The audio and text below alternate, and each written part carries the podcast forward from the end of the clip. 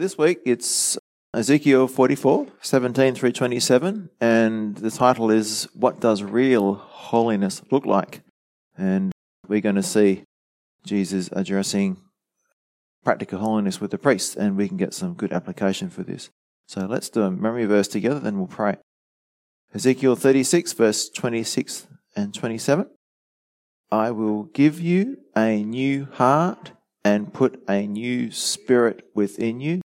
I will take the heart of stone out of your flesh and give you a heart of flesh. I will put my spirit within you and cause you to walk in my statutes, and you will keep my judgments and do them. Okay, so let's skip straight down to the next page, and the title there is What God Required of the Priests So That They Would Remain Holy. Let's pray. Lord, I thank you for showing us in your word what it takes to be holy, what it means to be holy, to be separated from the world and separated to you, so from the world and to you. And so I pray that your Holy Spirit will give us understanding as we go through these principles today. In Jesus' name, amen. So we're going to see this week, the priests are called to holy living in several different areas of their life. And I've got a quote from Wiersbe who sums it up really well, so I'm just going to read it out. The Lord will also be particular about the conduct of the priests. He tells them what to wear, how to groom themselves, not to drink wine while ministering, who not to marry, and at all times to show and teach the difference between clean and unclean, even if a relative dies. They will act as judges and see to it that the law was honoured and obeyed. So, again, there's lots of spiritual applications for us in the church from these physical or external laws that are given to the priests. And last week we looked at, the man-pleaser, God-pleaser situation where who are we trying to please? What's our motivation? Are we trying to please man or trying to please God? And that's going to continue today, actually. So I'm going to read Hebrews 4, 12 and 13, just so we can be prepared for what's coming. So Hebrews 4, 12 and 13, it says, For the word of God is alive and powerful. It is sharper than the sharpest two-edged sword, cutting between soul and spirit, between joint and marrow. It exposes our innermost thoughts and desires. Nothing in all creation is hidden from God. Everything is naked and exposed before his eyes, and he is the one to whom we are accountable. So let's read Ezekiel 44, 17 and 18. No sweat, the clothing of the priests. It says, And it shall be, whenever they enter the gates of the inner court, that they shall put on linen garments. No will shall come upon them while they minister within the gates of the inner court or within the house. They shall have linen turbans on their heads and linen trousers on their bodies. They shall not clothe themselves with anything that causes sweat. Interesting, eh? So, summary of that is whenever they enter the gates of the inner court, that they shall put on linen garments, no wool shall come upon them, they shall not clothe themselves with anything that causes sweat. So, pretty good practical dress code, isn't it? You don't want to be, all rugged up when you're trying to work and you end up sweating. So there is a spiritual application for this, and we're going to come back to it at the end. And I've got a quote from Alexander, which gives us a bit of a hint. The linen not only depicted purity by its whiteness, but its coolness kept the priest from perspiring and thereby becoming unclean. All right, verse 19. Be real, admit your faults, and don't play the hypocrite. When they go out to the outer court, to the people, they shall take off their garments in which they have ministered and leave them in the holy chambers and put on other garments, and in the holy garments they shall not sanctify the people. So this is different to the old covenant law. Here they take off their priestly garments before they come out to the people. Interesting, isn't it? So they minister to the Lord like in the inner court, and all the people in the outer court outside the area where the altar is, but they're not allowed to be around the people with their holy garments on. They have to leave them in the holy chambers. So, who are these priests that go into the inner chambers? Do you remember from last week? It's the sons of Zadok. It's the priestly family chosen to minister to the Lord, descended from Aaron. And they are the ones who are allowed into the inner court and the temple itself. So when they're finished serving and worshipping and fellowship with God, they were to remove their priestly garments and put everyday clothes on. So why? Why is this? Why this rule to not be seen in their white priestly garments by the rest of the people? So there's two ways I'm going to look at this. Firstly, the literal or primary meaning. There's two principles in the Old Testament relating holy things. So first, if you are holy, then you're not allowed to touch anything that would make you unholy. So if you're holy, you're not allowed to touch anything that's unholy. Does that make sense?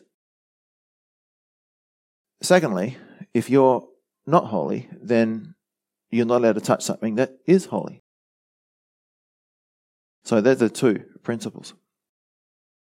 And in the Millennial Kingdom, especially on the Temple Mount, we have this separation of what is clean from what is unclean, the holy from the unholy.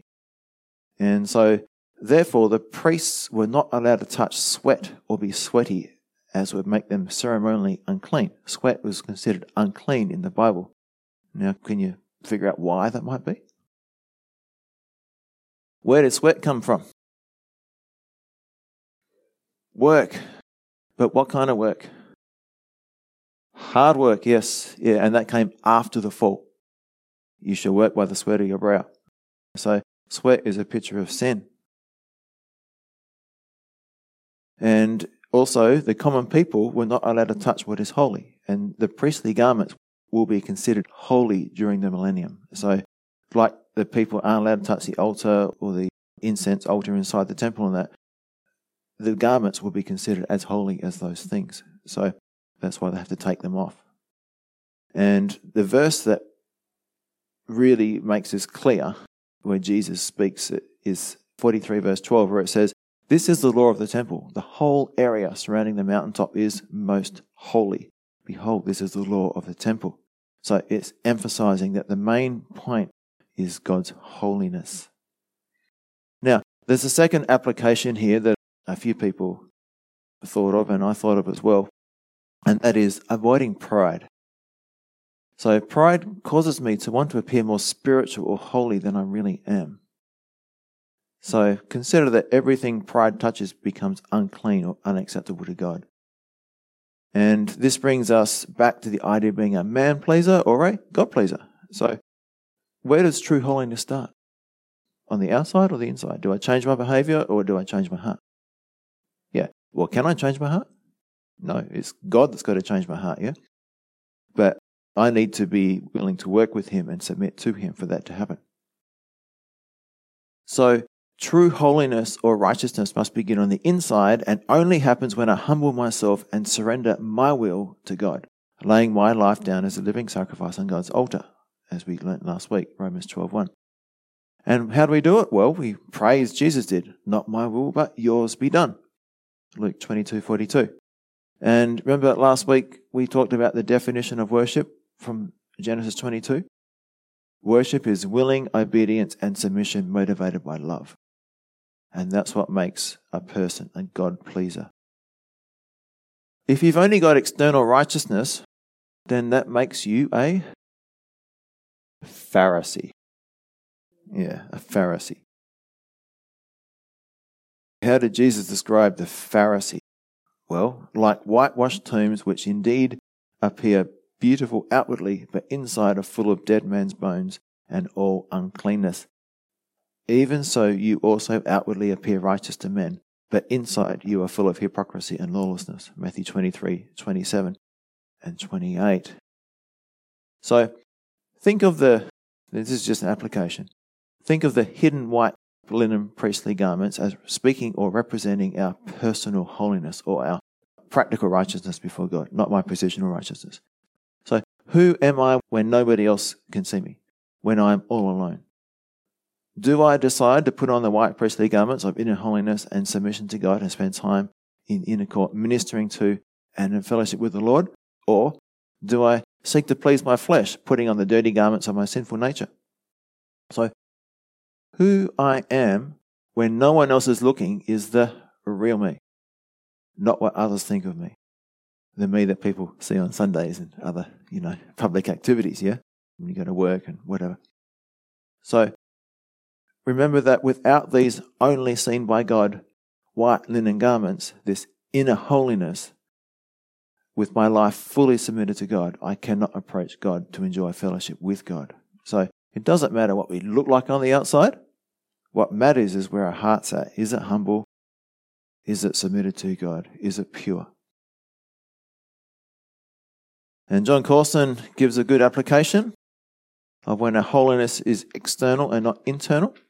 And he says, keep in mind that all these regulations for the millennial priest have application to us, for Peter tells us we are a chosen generation, a royal priesthood, 1 Peter 2:9.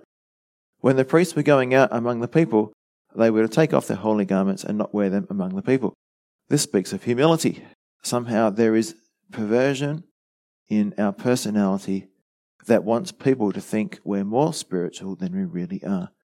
So we'll wear our holy garments and say, as I was praying for you today at 3 a.m, to let people know how spiritual we are. The injunction here is important. Don't parade around in your holy garments, trying to impress people with where you have been. So I'm just going to continue on this theme for a bit. Jesus gave the same message, but in a different context. The context he was talking about was giving. So we can apply this to anything we do, whether it be praying, Bible reading, being a good parent, worker, whatever it might be. If we're doing it to impress outwardly, then, it's not right. So Matthew 6:1-4. Watch out, don't do your good deeds publicly to be admired by others, for you will lose the reward from your Father in heaven. When you give to someone in need, don't do as hypocrites do, blowing trumpets in the synagogues and streets, to call attention to the acts of charity. I tell you the truth, they have received all the reward they will ever get. But when you give to someone in need, don't let your left hand know what your right hand is doing. Give your gifts in private, and your Father, who sees everything, will reward you. Now, there's actually a bit of history behind this trumpet blowing, so I'm going to read it to you. Jon Courson, again, explains it well. In the area of praying, giving, and fasting, Jesus will talk about the hypocrites, or hypocrites. Hypocrites is a Greek word that means mask wearer. Hypocrites were actors in the Greek theatre who wore masks, very exaggerated in form, with huge smiles and frowns, so that even people in the back row could see what kind of emotion was being portrayed. We get the word two-faced from the same idea. Jesus said, don't be hypocritical in your giving. How do the hypocrites give? Good question, right? Originally, there was an area at the side of the temple courtyard called the Chamber of the Secret. Interesting, eh?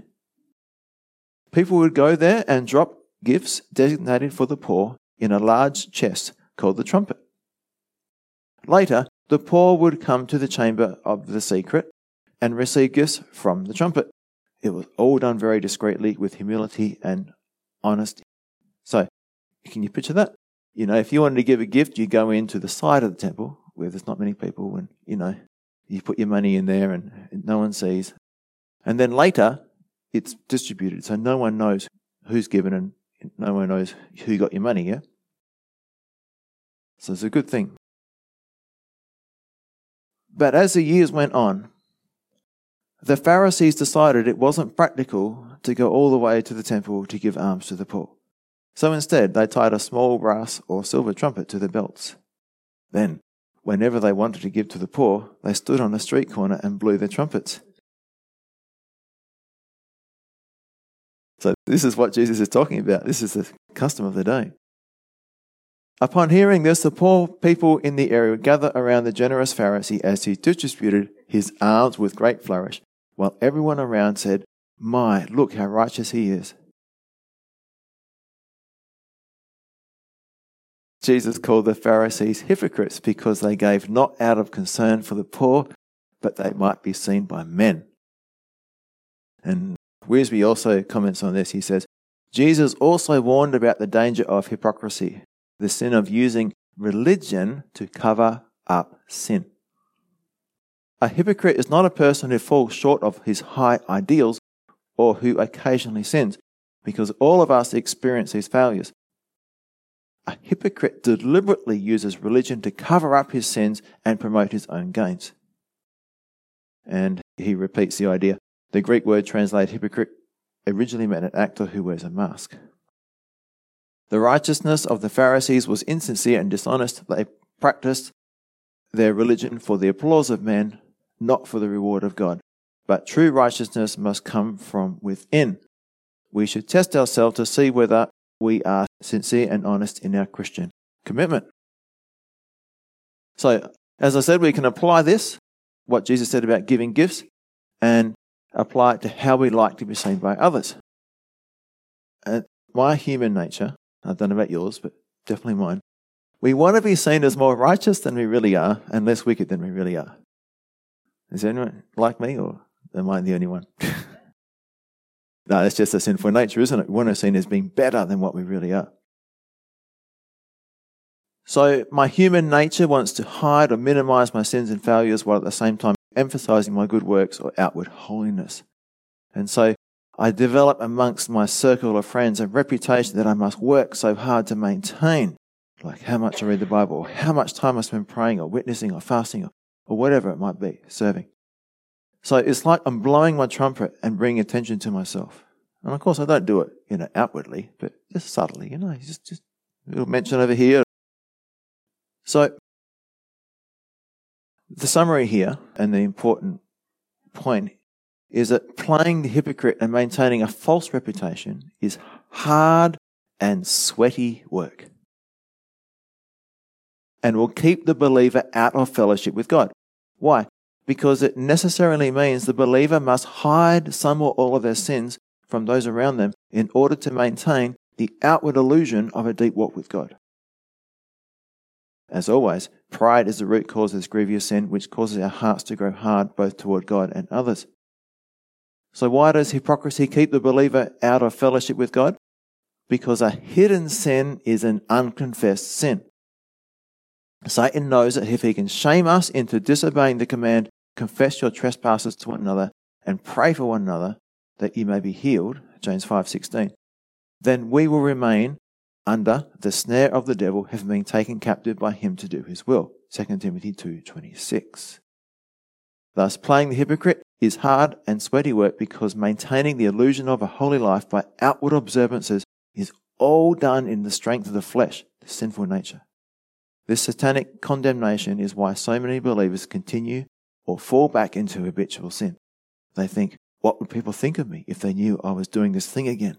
I can't let them know. You would damage my now fake reputation of being a mature Christian, being spiritual.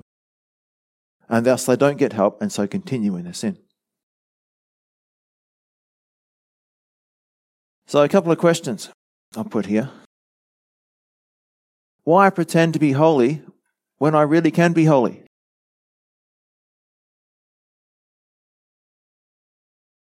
We can be empowered by the Holy Spirit. The resources are there. We're going to find that later. And why pretend to be in fellowship with God when I truly can be? So, and you can see Luke 18, verse 9 to 14. So I just need to be real with God and others. And the fake it till you make it is a lie from the pit of hell. So don't try and do that. Just be real. And I want you to consider Jesus' invitation.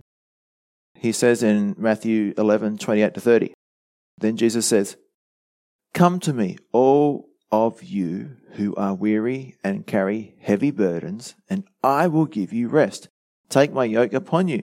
Let me teach you, because I am humble and gentle at heart, and you will find rest for your souls. For my yoke is easy to bear, and the burden I give you is light. So, what is Jesus going to teach us when we come to him? It's a very hard lesson. It's in bold there. Let me teach you, because I am humble. So, if we're going to come to Jesus, we need to have a teachable spirit. He says, let me teach you. In another version, it says, learn from me. So, if we're proud, we have an unteachable spirit. If we're humble, He will teach us. And He will cause us to become humble. And of course, that only comes via humiliation. So now, verses 20 through 22. The holy behavior of the priests in their appearance regarding alcohol and marriage. So, they shall neither shave their heads, nor let the hair grow long, but they shall keep their hair well trimmed. No priest shall drink wine when he enters the inner court. They shall not take as a wife a widow or a divorced woman, but take virgins of the descendants of the house of Israel, or widows of priests. This is verse 20 through 22. So verse 20, the hair. They should keep their hair well trimmed. So there's no specific regulation for how to wear your hair as a priest, but you're not allowed to shave it, and you're not allowed to have it too long, just basically keep it nice and tidy. So why? Well, our outward appearance does matter. The impressions we make on people, especially first impressions, do count. They tell people about who we are. Now, verse 21, no priest shall drink wine. So, that's it. It's a blanket rule, no alcohol. And I've just said, alcohol or any other drug and holiness don't mix. We need our full faculties if we're going to be able to offer intelligent worship to God. And verse 22, it says, they shall not take as a wife a widow or divorced woman. So the sons of Zadok in the days of Ezekiel's temple were also to observe the marriage regulations relevant to the priests of Israel. So nothing's changed in this case from the old covenant to the new. That's David Guzik. Now, Ezekiel 44, 23 and 24, I've called this walking the talk. And they shall teach my people the difference between the holy and the unholy, and cause them to discern between the unclean and the clean. In controversy they shall stand as judges, and judge it according to my judgments. They shall keep my laws and my statutes in all my appointed meetings, and they shall hallow my Sabbaths. So verse 23 and 24 it says, they shall teach my people the difference between the holy and the unholy. They shall keep my laws and my statutes. Can you see the two things there? They shall teach and they shall keep. If you're going to be teaching, you also need to be keeping it. So pastors teaching the congregations and parents teaching their children and any other leadership position you might find yourself in, we need to teach the difference between right and wrong, holy and unholy. And we need to walk what we talk. Now, my dad said to me one time, when I was middle teens or something, do what I say, not what I do, because he wasn't a good example. And how much respect do you think I had for him after that? Nothing, yeah. So the pastor or parent who does not lead by example cannot expect their congregation or family to experience a close walk with God, as we can't lead someone where we haven't been. So consistency is a key. If you say something, then do it. Otherwise, it's best not to say anything at all and avoid being hypocrite. We need to be like Paul when he said, imitate me just as I also imitate Christ. Now, he wasn't perfect. You know, he had an argument with Silas and, you know, life happens. But he would, as the Bible says, as he taught, ask for forgiveness. And he would forgive, and they would mend those relationships. And in controversy, they shall stand as judges. So the Levites were given the role of being judges over the people, meaning they had the responsibility to resolve disputes and settle legal matters. So they were given this responsibility because they had a good working knowledge of the Word of God. Now, guess what? Put your hand up here if you're a priest. Well, if you don't put your hand up, you're not saved. You better put your hand up. So, if you're a believer, you are a king and priest in God's kingdom, right? So, in the church, As priests, we are instructed to judge among ourselves. And I'm going to read from 1 Corinthians 6, 1-6. When one of you has a dispute with another believer, how dare you file a lawsuit and ask a secular court to decide the matter instead of taking it to other believers? Don't you realize that someday we believers will judge the world? Interesting, huh? Someday we will be judging the world. And since you are going to judge the world, can't you decide even these little things among yourselves? Don't you realize that we will judge angels? Wow. So as a believer, we're going to have this privilege of judging angels. So you should surely be able to resolve ordinary disputes in this life. If you have legal disputes about such matters, why go to outside judges who are not respected by the church, like the unbelievers? I am saying this to shame you. Isn't there anyone in all the church who is wise enough to decide these issues? A bit of sarcasm there. But instead, one believer sues another right in front of unbelievers. So, just a little application there. As Christians, be very careful about taking people to court, especially if it's another Christian. And that passage goes on to say, it's better to take a loss than to be a bad example for Christ. Verses 25 through 27, remaining pure. They shall not defile themselves by coming near a dead person, only for father or mother, for son or daughter, for brother or unmarried sister, may they defile themselves. After he is cleansed, they shall count 7 days for him, and on the day that he goes to the sanctuary to minister in the sanctuary, he must offer his sin offering in the inner court, says the Lord God. So, verse 25, it says, they shall not defile themselves by coming near a dead person.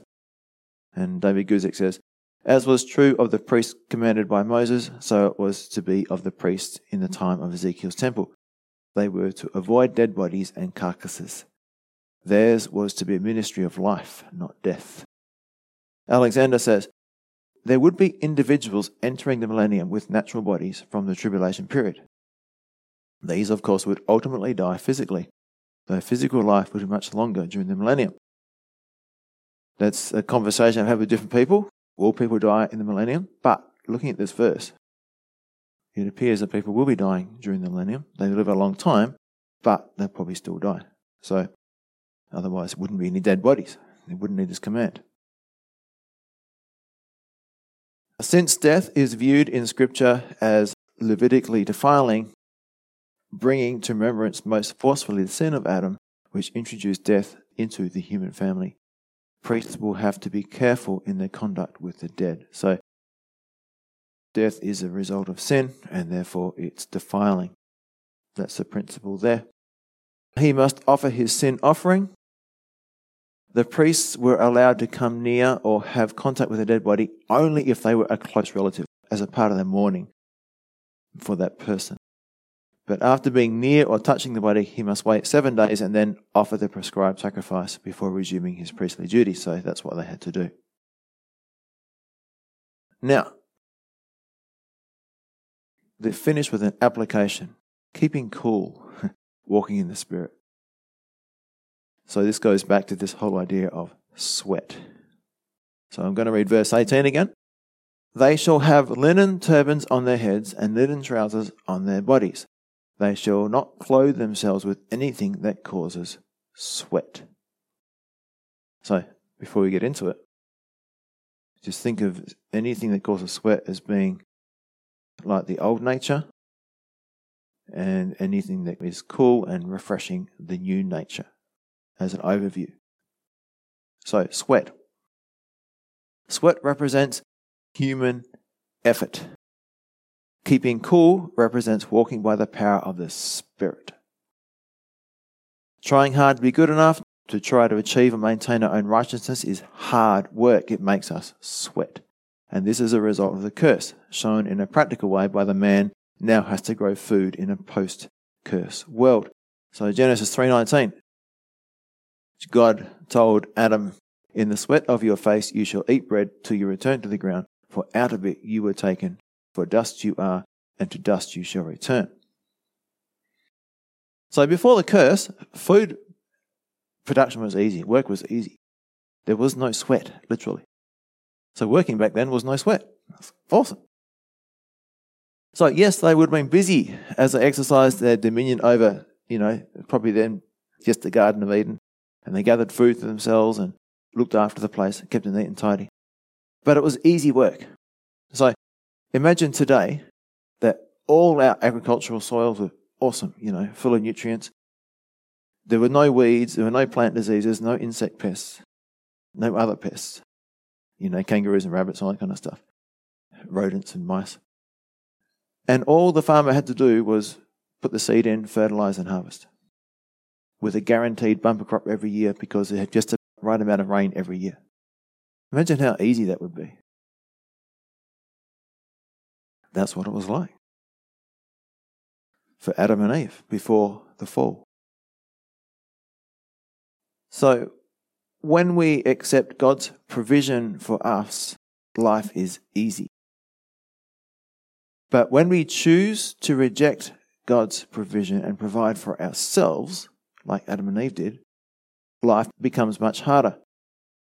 So we see this illustration regarding the growing of food, but it's also true in a spiritual sense, especially regarding our practical righteousness. So, what does sweat look like in the believer? Well, unbelief or a lack of faith or trust in God can and will cause relapses into addiction and habitual sin. Anxiety, depression, worry, bitterness due to unforgiveness, lack of joy, a prideful, controlling and critical spirit, spiritual exhaustion, anger, drunkenness, lack of self-control, selfishness, envy, jealousy, rage, sexual immorality, a desire for things of this world. Makes for a hard life, doesn't it? Now, we come to the Sabbath rest.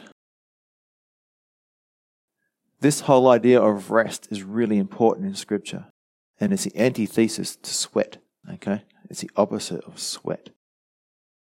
It started in Genesis when God rested or ceased his work of creating on the seventh day. He ceased from his work. So Genesis 2:1-3. Thus the heavens and the earth and all the host of them were finished. And on the seventh day God ended his work which he had done, and he rested on the seventh day from all his work which he had done. Then God blessed the seventh day and sanctified it, because in it he rested from all his work which God had created and made. So, this is a picture for us. We need to cease from our works as well. We'll come to that soon. So, the Sabbath rest is not just doing nothing, but it's a cessation of what I was doing in my own strength. Now, a couple of things we need to understand about the Sabbath. The Sabbath was given to the nation of Israel specifically. So the nation of Israel was given the command to rest, to cease from working on the seventh day. That is a Friday night, Saturday day. And the keeping of the Sabbath is actually a part of the nation of Israel's ceremonial law. And its main purpose being to make Israel different from the rest of the nations. And we can read Exodus 31:15-17 as one example of this. Work shall be done for 6 days, but the seventh is the Sabbath of rest, holy to the Lord. Whoever does any work on the Sabbath day, he shall surely be put to death. Therefore, the children of Israel shall keep the Sabbath, to observe the Sabbath throughout their generations as a perpetual or ongoing covenant. Verse 17, it is a sign between me and the children of Israel forever. So, who's it between?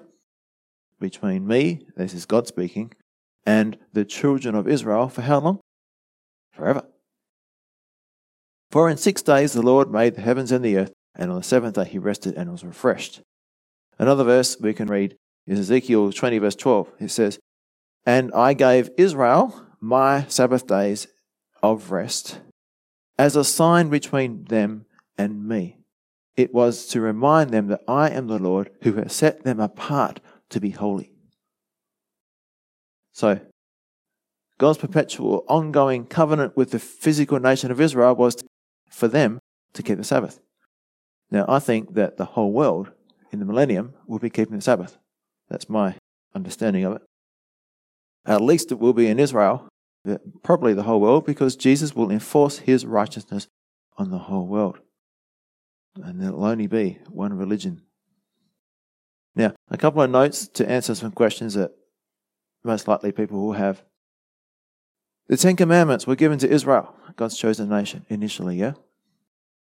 And God says numerous times, as we just read in the Old Testament, that the Sabbath was only for Israel to keep, the purpose being that it would sanctify or set them apart from the other nations.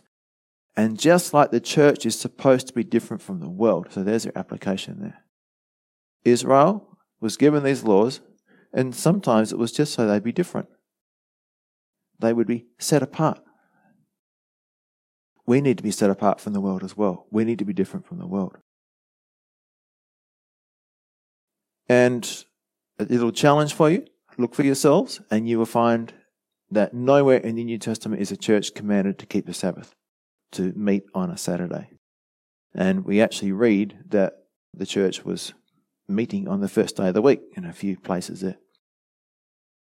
And the rest of the Ten Commandments, apart from the fourth commandment, keep the Sabbath, are moral laws and apply to all people. However, it's pretty obvious that there's a practical or health benefit in resting one day in seven. So it's good for us emotionally, spiritually, and physically to have a rest one day in seven. That's the way God made us. And so God set that pattern, the 7-day working week. So it doesn't matter what day it is for us as believers, as Christians in the church age, but try and have that one day of rest to rejuvenate your body and your soul and your spirit. So, also, while Christians aren't obligated to keep or observe the weekly Saturday Sabbath feast, they are strongly encouraged to cease from their own works and instead trust God's strength and power, which is the application or the fulfillment, the true meaning of, or the reality of the Sabbath. We're going to get into that in a minute. So, shadow versus reality. So this is the symbol versus its spiritual reality or ultimate fulfillment. So God gave laws to teach us things, yeah? The laws that God gave Israel are really helpful because they help us to understand spiritual things. So the Passover. The Passover helps us to see how God's judgment passes over us when our sins have been washed clean by the blood of Jesus. And you see Revelation 1:5, through repentance and faith, Mark 1:15. So it's important that we understand the difference between shadows, that is the physical observance of a feast day, and the reality, which is a spiritual application or ultimate fulfillment. So an important verse for this is Colossians 2:16 and 17. So don't let anyone condemn you for what you eat or drink, or for not celebrating certain holidays or new moon ceremonies or Sabbaths. For these rules, see that, these rules, it's not a moral law, it's a rule, a ceremonial rule, are only shadows of the reality yet to come. And Christ himself is that reality. So as an example, keeping the Passover never saved anyone. Why? It's only a picture. It's a shadow of the real substitutionary sacrifice. Jesus, the Lamb of God who takes away the sins of the world. So in the same way, keeping or observing the Sabbath every week will not cause you to enter into God's rest. Just because you worship on a Saturday, it doesn't mean you're going to have a humble heart. So what does the Bible say the spiritual reality of the Sabbath rest is? Again, we come back to Matthew 11:28 through 30. Jesus invites us to rest. Then Jesus said, "Come to me, all of you who are weary and carry heavy burdens, and I will give you rest. Take my yoke upon you, let me teach you, because I am humble and gentle at heart, and you will find rest for your souls. For my yoke is easy to bear, and the burden I give you is light." Now from the Amplified it says, it just gives you a bit more detail, it's good. So I'm going to read the same verses from the Amplified Bible. "Come to me, all you who labor and are heavy laden and overburdened." Overburdened. Heavy laden, overburdened. Do we feel like that sometimes?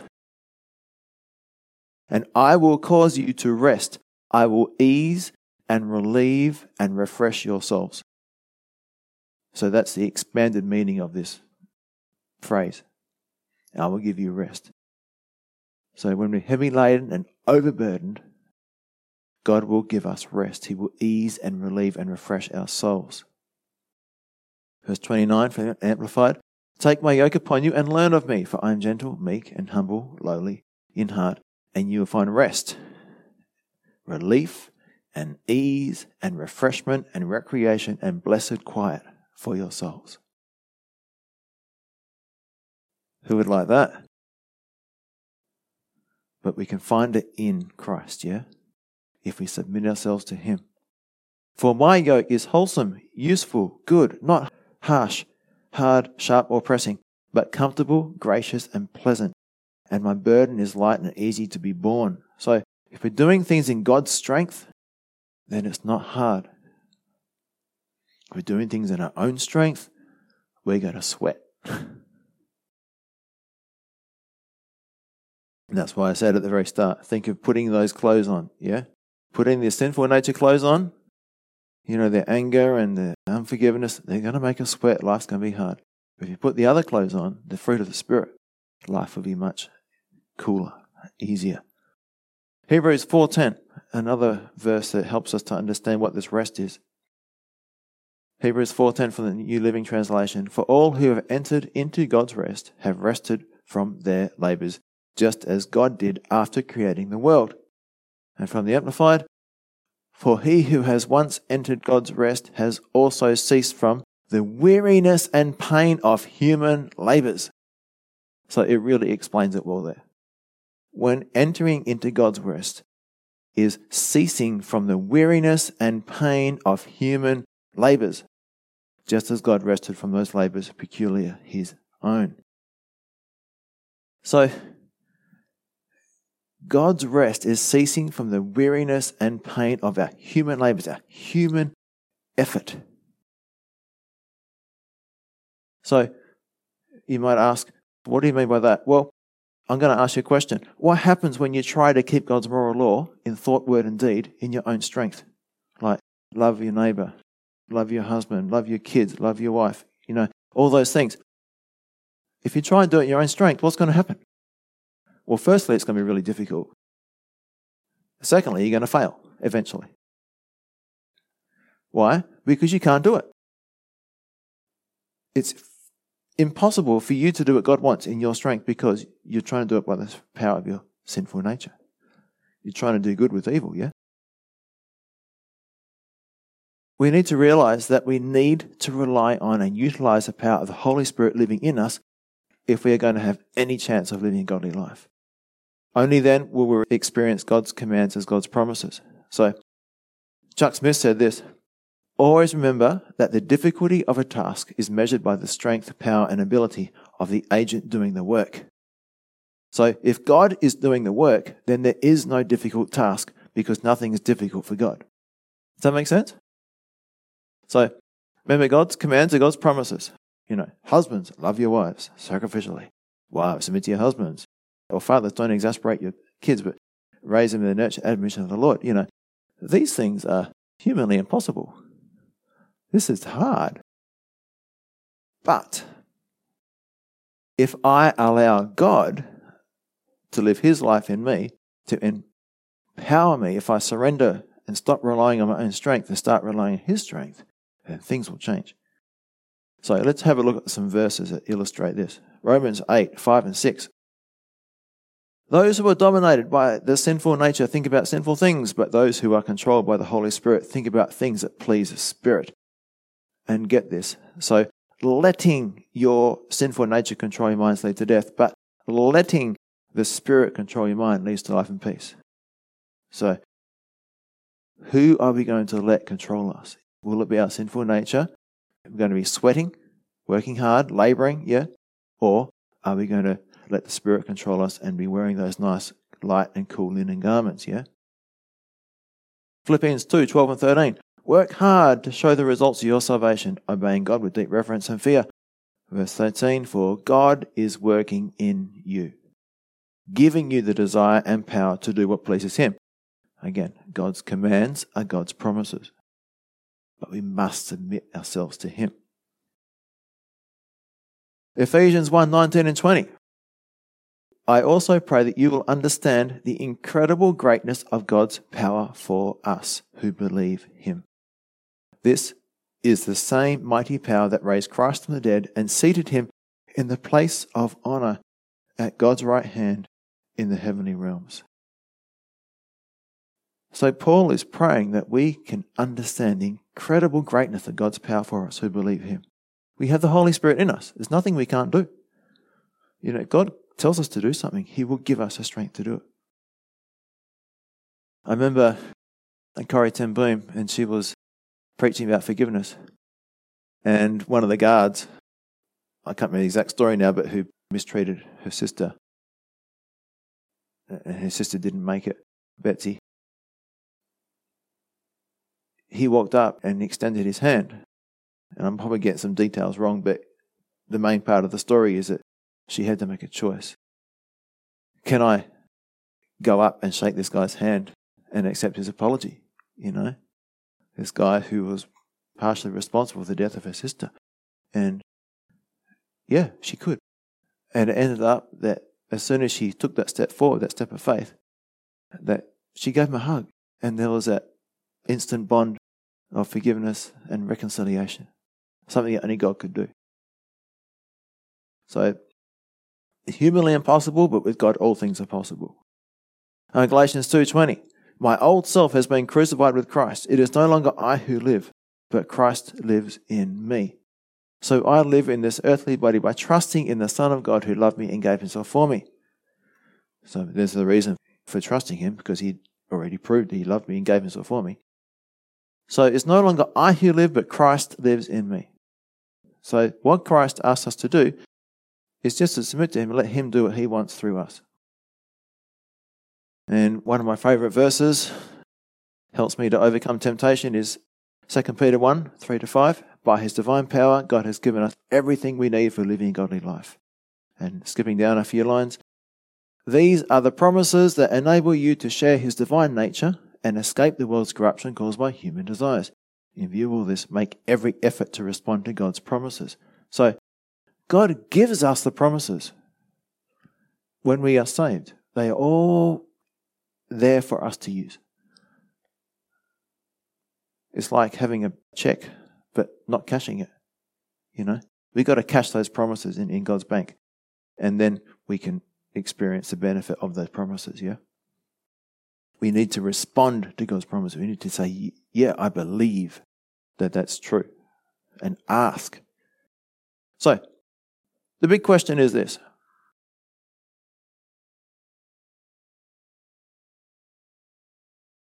Why is it so hard for us as believers to submit to God?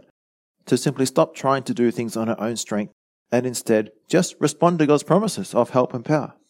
Or just ask, you know, I'll surrender. Well, the answer is pride. It's always been that way. It's a difficult pill to swallow that the old me is not a good person, that in my sinful nature dwells nothing good, Romans 7:18. I don't even have the desire to do the right thing, it says in Romans 8, verse 7 and 8. My sinful nature is always hostile towards God. It never did obey God's laws, and it never will. So, this is what it means to surrender my will to God's. I must stop relying on myself.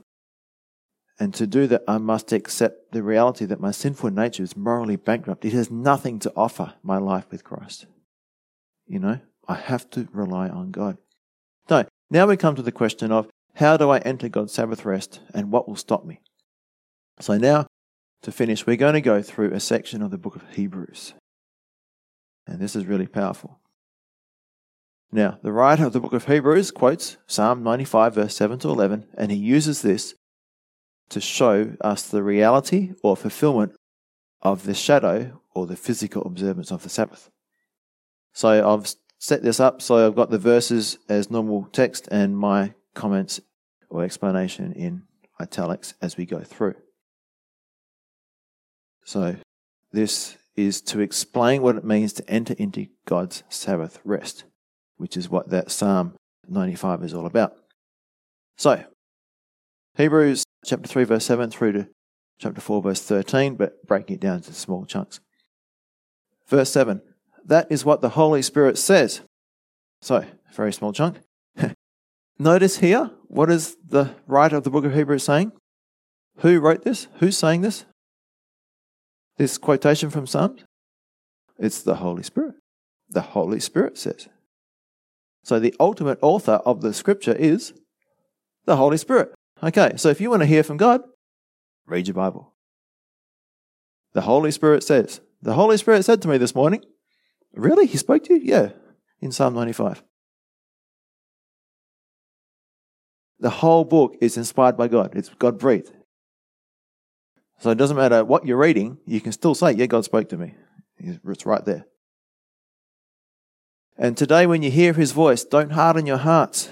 So right away we see that the reality of the Sabbath, remember you got the shadow and the reality.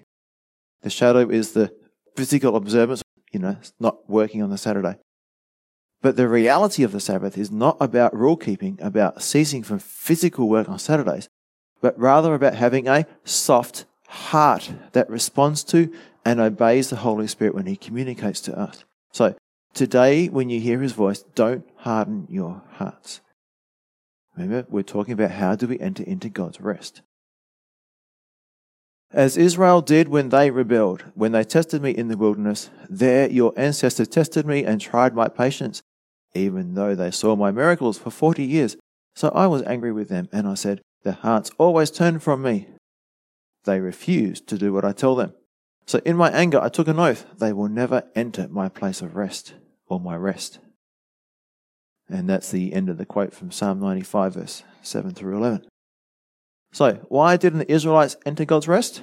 Because they hardened their hearts by choosing to continuously rebel against God, even when God gave them many evidence of his love, provision, and power. So, important application here. This shows that we can be the people of God, the church, and yet still fail to enjoy all God wants to give us. All because our hearts are hard and proud, and we are choosing to love our sin and independence more than we love God. And another important point here is that the nation of Israel was keeping or observing the Sabbath shadow, the physical observance of the Saturday, right? The whole time they were in the wilderness. Every Saturday they would keep the Sabbath. They would cease from their physical labor. Now I can prove this because in Numbers 15:32 through 36, there was a guy who was picking up sticks on the Sabbath, and they saw him do it, and they brought him to Moses and Aaron, and God said, put him to death. So do you think anyone's going to be doing any work on the Sabbath? I don't think so. All right. So they were keeping the Sabbath. They didn't do any work. They collected the amount of manna they needed on the Friday for 2 days, and then they didn't have to collect it on the Saturday and all that kind of stuff. So they were keeping the Sabbath, but it says here, the hearts were hard and they never entered into God's rest. So they were observing the physical Sabbath, the shadow, but not experiencing the reality, the spiritual reality, the fulfillment of that. And this is the danger of legalism. We can observe the outward ritual or shadow, outward holiness, but miss the spiritual reality. Now, I've heard this picture described before. The man, he's dancing and talking with his wife's shadow. Can you imagine that? And his wife standing there saying, honey, why aren't you dancing with me? And that's what it's like when we as believers focus on rules instead of relationship. We're dancing with the shadow. Christ wonders why we won't talk and walk with him. And the application for us today is that we may not be keeping the physical Sabbath shadow, taking Saturday off. But our prayer, fellowship, and Bible reading can turn into a loveless obligation. And we can miss, just like the Israelites did, the reality of entering into God's Sabbath rest, and instead we're just going through the motions. And keeping on in Hebrews there, it says in verse 12, be careful then, dear brothers and sisters. He's talking to us now, right? Make sure that your own hearts are not evil and unbelieving, turning you away from the living God. Again, he's talking to believers. You must warn each other every day while it is still today, so that none of you will be deceived by sin and hardened against God. For if we are faithful to the end, trusting God just as firmly as when we first believed, we will share in all that belongs to Christ. Remember what it says, today when you hear his voice, don't harden your heart as Israel did when they rebelled. And he's going to repeat that several times. Today when you hear his voice, don't harden your heart. That's his plea, yeah?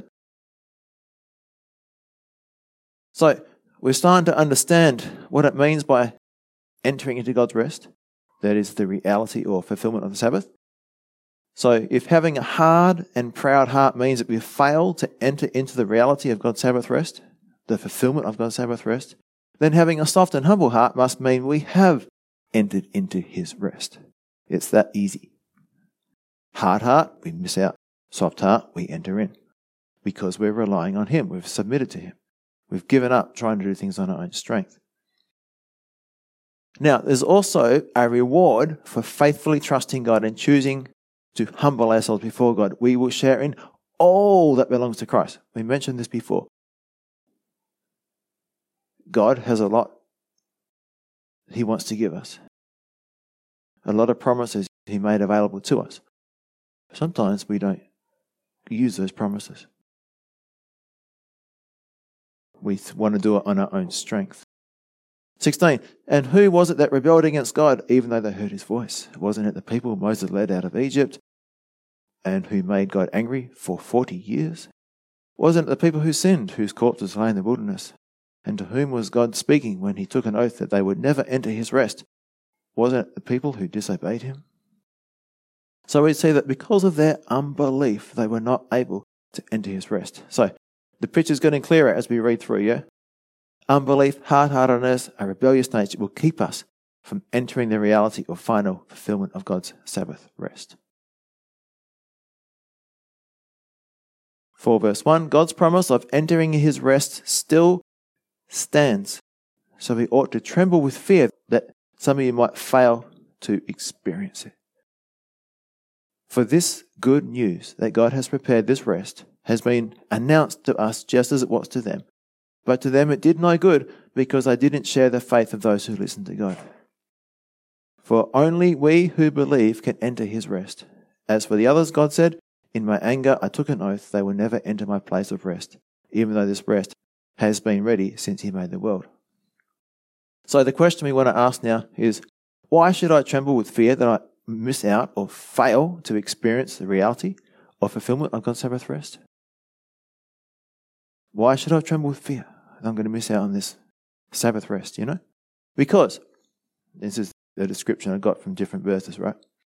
Because walking in God's power, being controlled by God's Spirit is so awesome, so freeing, so dynamic. It's life, it's peace, it's love, it's joy, it's freedom, it's power, it's fulfillment, it's contentment, it's beauty, it's healing. It's comforting, it's encouraging, it's empowering, it's gracious, it's restoring, it's giving, it's blessing, it's beautiful, it's indescribably awesome.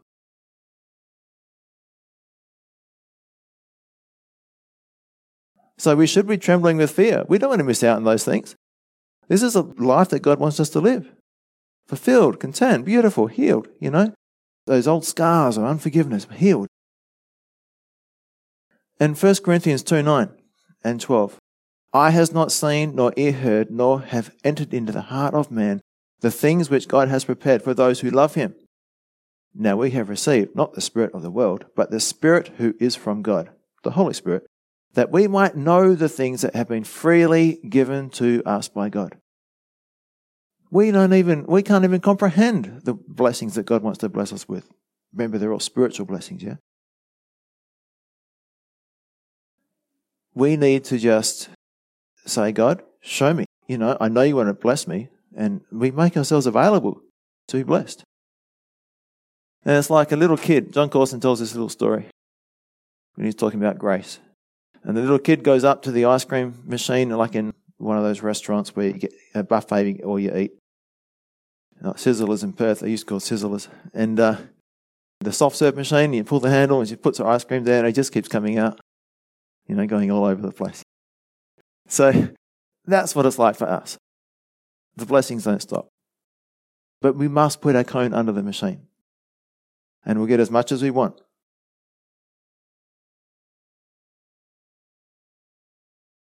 So another illustration here. The Christian who is living by their own strength is like the son of a billionaire who has been given a key to a mansion complete with servants and plentiful food and a comfortable bed. But instead he decides to live the life of the homeless, completely destitute. So as a believer, we're rich. But we can live as a poor person. And there's another warning here, which you get from the verses in Hebrews there. Just because we read the Word of God, that's not enough. We need faith as well. We need to have a soft, humble, and teachable heart. Otherwise, no amount of Bible reading will help us. It won't change us. And I quote from Hebrews there, but it did them no good because they didn't share the faith of those who listened to God. The Word of God was spoken to them, but it didn't no good. So be careful. Back in Hebrews, we know it is ready, that is the fulfillment of the Sabbath rest. We know it is ready because of the place in the Scriptures where it mentions the seventh day. On the seventh day, God rested from all his work. But in the other passage, God said, they will never enter my rest. So God's rest is there for people to enter. But those who first heard the good news failed to enter because they disobeyed God. So God set another time for entering his rest, and that time is today. God announced this through David much later in the words already quoted. Psalm 95, today when you hear his voice, don't harden your heart. So, here is more good news for us.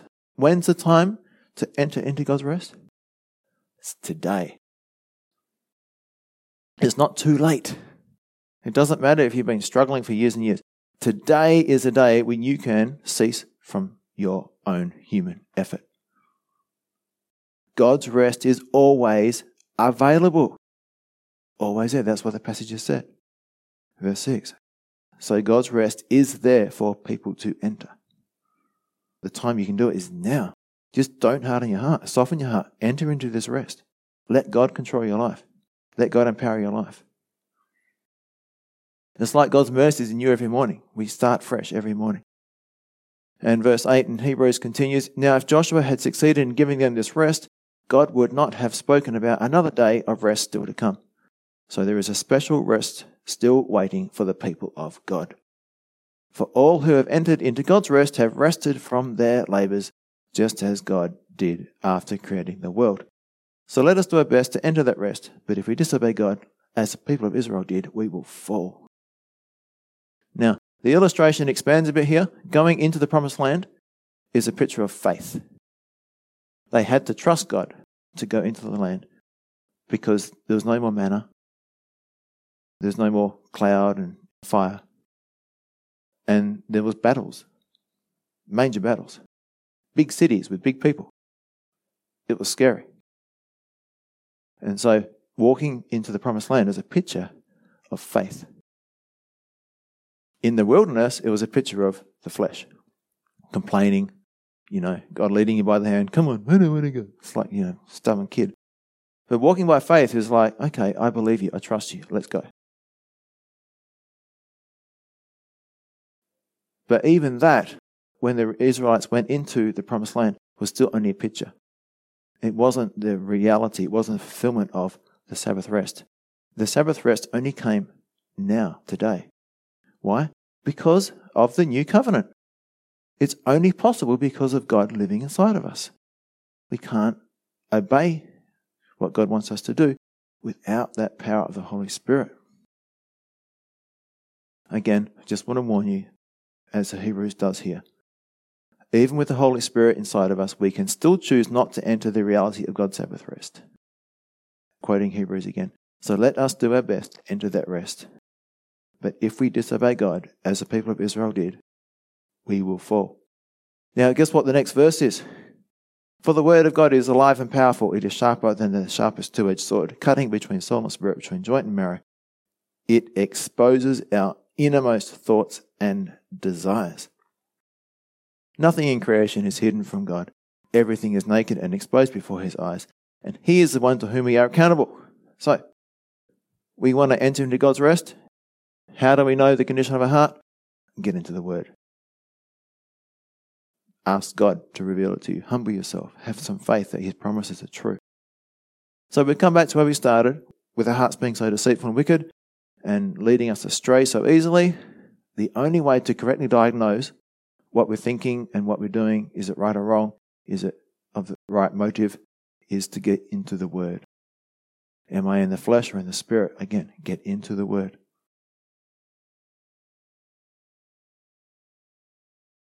So, conclusion.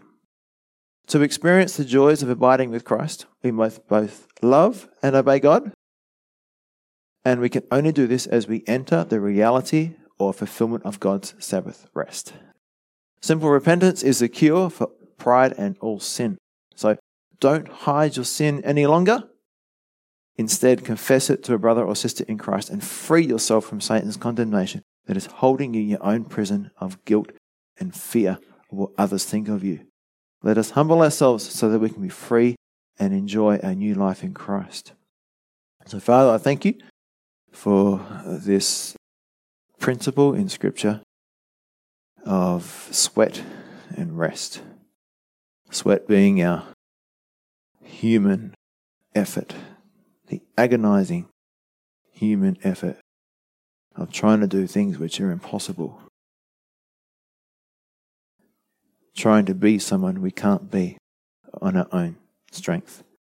But Lord, when we let go and we say, I can't, but you can, and then life will suddenly change. And so we pray that we can experience that kind of beautiful, refreshing fellowship and strength and walk with you.